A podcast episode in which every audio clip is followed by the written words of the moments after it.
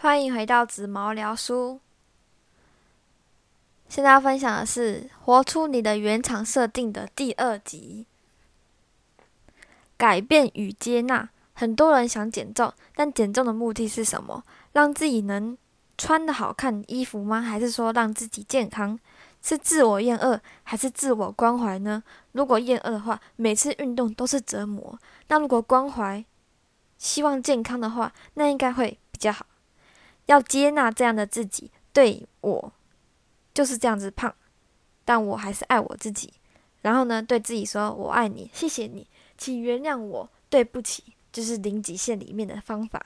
然后呢，我觉得这个方法真的很有用。然后这里说到。防卫自尊与接纳自尊的差别。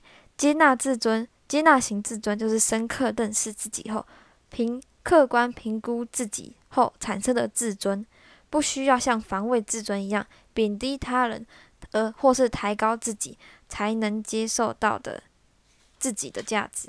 如果你是接纳自尊的话，也许有人说你的缺点时，你反而会对。对方有同理心，而不是说你怎么能这样说我，而且还会能用个个人特质发挥才能。当你在追求好的时候，对的目标时，若或让你感到焦虑，那就不太对，不太好。强烈的情绪正警告提醒着你，问自己三个问题：一。这个信念目标从何而来？有对有谁对说过？二，这信念目标背后有什么故事？三，我是为了幸福完成它，还是为了逃避痛苦，还是证明自己的好而达成的呢？作者在本书用的是心理师的角度、专业术语来写这本书，所以如果有不清楚的话，还请见谅。如果你们可以。或是你们可以自己去看更清楚。作者说，人就是不断的在归属感与做自己来回不定，因为人是群体动物，一定要归属感。所以当有人否定你，你又会犹豫跟随别人的脚印，或是自己走出来的路来回不定。其实你只要勇敢的跨出去就好了。人很矛盾。一方面羡慕做自己的人，一方面又怕跨出舒适圈，所以如果有人否定你，你也要同理看待他们，因为他们也同样的在恐惧里。如果你内心早有个决定，你可以决问这个决定有没有让你有没有让我更成为自己呢？有的话，勇敢去做吧。啊，如果没有的话，可以再三再三思考。接纳力在小 baby 的时候。最有接纳力了，因为我们想哭就哭，想笑就笑，心情是瞬间来的，瞬间走的，也不用忍耐、压抑、委屈。但长大后遇到了一堆事情，友情、亲情、职场变得社会化，我们还是要有接纳力，才不会没了自己。接纳力，再白话一点，应该是接受自己的任何情绪的力量。个人觉得这样比较好理解。没了接纳力。就变得不像自己，活得不开心，但太自我，又怕被大众不接纳。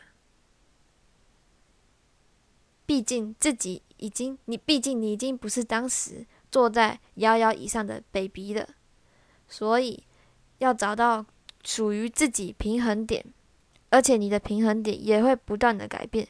所以又回到之前分享的，要静下心来听自己的声音，清理、清理再清理。在这里，作者说，情绪就是情绪，没有负与正能量，没有好与坏。它是以学术的理论概念来说的。但我自己比较喜欢吸引力法则的说法。虽然说正吸正，负吸负，负，但也没有说你不能有，而是说教你如何接纳负面情绪，了解负面情绪，鼓励的方式，这样子就有充满希望的感觉。我觉得。有句话，去年看到一本书，里面说：学会不要控制控制别人，控制自己能控制的，控制自己能控制的就好，就是控制自己就好，不要管别人。你会很痛苦，就像被困在井里一样，逃不出别人的手掌心，而不是别人逃不出你的手掌心，是你把自己困住了。也就是你只能接受别人这样的举动，如果不爽，那你不一定要跟着他做一样的事情，因为你可能你可以控制自己的行为。然后我觉得接纳还有另一种做法也不错，就是转念。这本书没有讲到，以后如果有转念的书，也可以再分享。现代科技时代给了我们太足的安全感，让我们在面对真人时容易逃避行为，因为手机给我们无痛的社交，不喜欢就划掉，喜欢就留着，不需要靠时间和人与人的视听嗅味嗅来磨合。成长就只有薄薄的交流，所以分手了也不会痛，因为不会成长，就无法从中学习，让下一段感情更好，只会不断的反复分分合合，就是一路的逃逃逃。所以现在，但是现在至少你知道还有接纳这个方法可以走，所以是个好的开始。很多人追求完美，但我自己现在觉得完整才好。完美是百分之百的好，百分之百的零缺点；但完整是百分之五十的好，百分之五十的坏，达到平衡的美好的状态，如同太极一样，黑跟白都是占百分之五十。但是我觉得好像也不一定要五十趴，就像。调照片的滤镜一样，有零到一百，有人喜欢八十趴，有人喜欢五十趴，有人喜欢百分之百，开到最强。所以就看你自己喜欢什么，只要找到自己的平衡点就好了。所以不需要觉得有缺点的自己不好，因为这样才完整才好。如果你说，那为什么明星都那么完美、光鲜亮丽，好羡慕？那又拿自己，那你因为你拿，你又拿自己跟别人比，而且只是因为他只把好的露出来给大家看，另一面你又不知道。如果他现在三十岁，那之前呢？那之后呢？你怎么会知道他的过去，他的未来？你怎么会知道？你只知道他现在这个样子。那要怎么真正爱自己呢？第一个，纯然观察，放掉评价，偶尔看自己，看镜中的自己，观察，仔细观察。随便你要对自己说什么，最好是说称赞的话，说哇，你真可爱，你的皮肤真好，这样子，然后看自己，看看你要怎么夸张多好，因为没有人会说你丑。如果有人说你丑，说你丑的那个人其实是他自己内在出问题，因为他觉得他自己也丑。不要不管不敢面对自己这样的自己，讨厌这样的自己，而反而变成他讨厌你的样貌，其实是他自己不接受自己，所以遇到这种人就同理他，在心里想说，嗯嗯，我也懂这种感觉，不要骂，因为如果你骂他，你也很丑，好不好？这样子就变成你们两个都很丑，你们两个是一样的人。第二个，身心平衡就是。